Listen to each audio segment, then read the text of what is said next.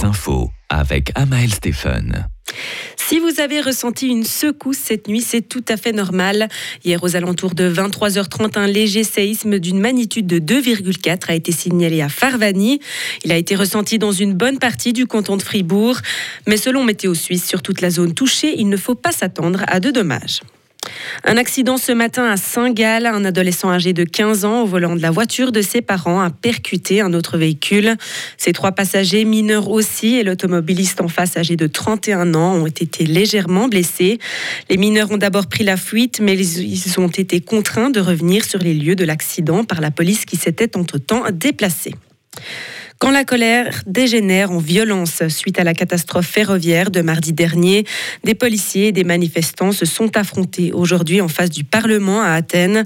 Alors que certains ont mis le feu à des poubelles et lancé des cocktails Molotov, la police a répliqué avec des gaz lacrymogènes et des grenades assourdissantes en plein centre de la capitale grecque.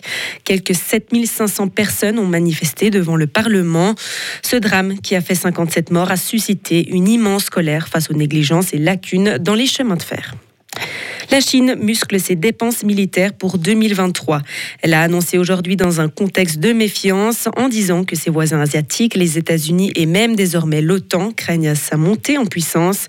La Chine va dépenser 245 milliards de francs pour sa défense. Cela en fait le deuxième budget militaire mondial derrière celui des États-Unis qui est environ trois fois supérieur.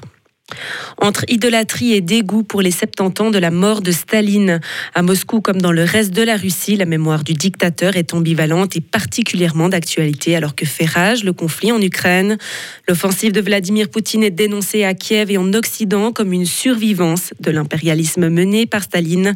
Ce matin, plus de 1000 admirateurs de l'ancien dictateur russe se sont retrouvés à Moscou sur la place rouge. Ils sont venus déposer des fleurs sur sa tombe située non loin de là, dans les murs du Kremlin.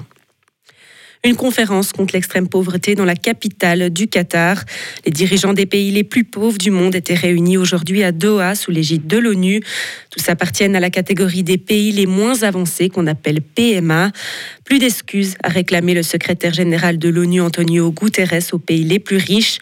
Selon lui, il est grand temps que les pays développés respectent leur engagement pour fournir au PMA entre 0,15 et 0,2 de leur revenu national brut.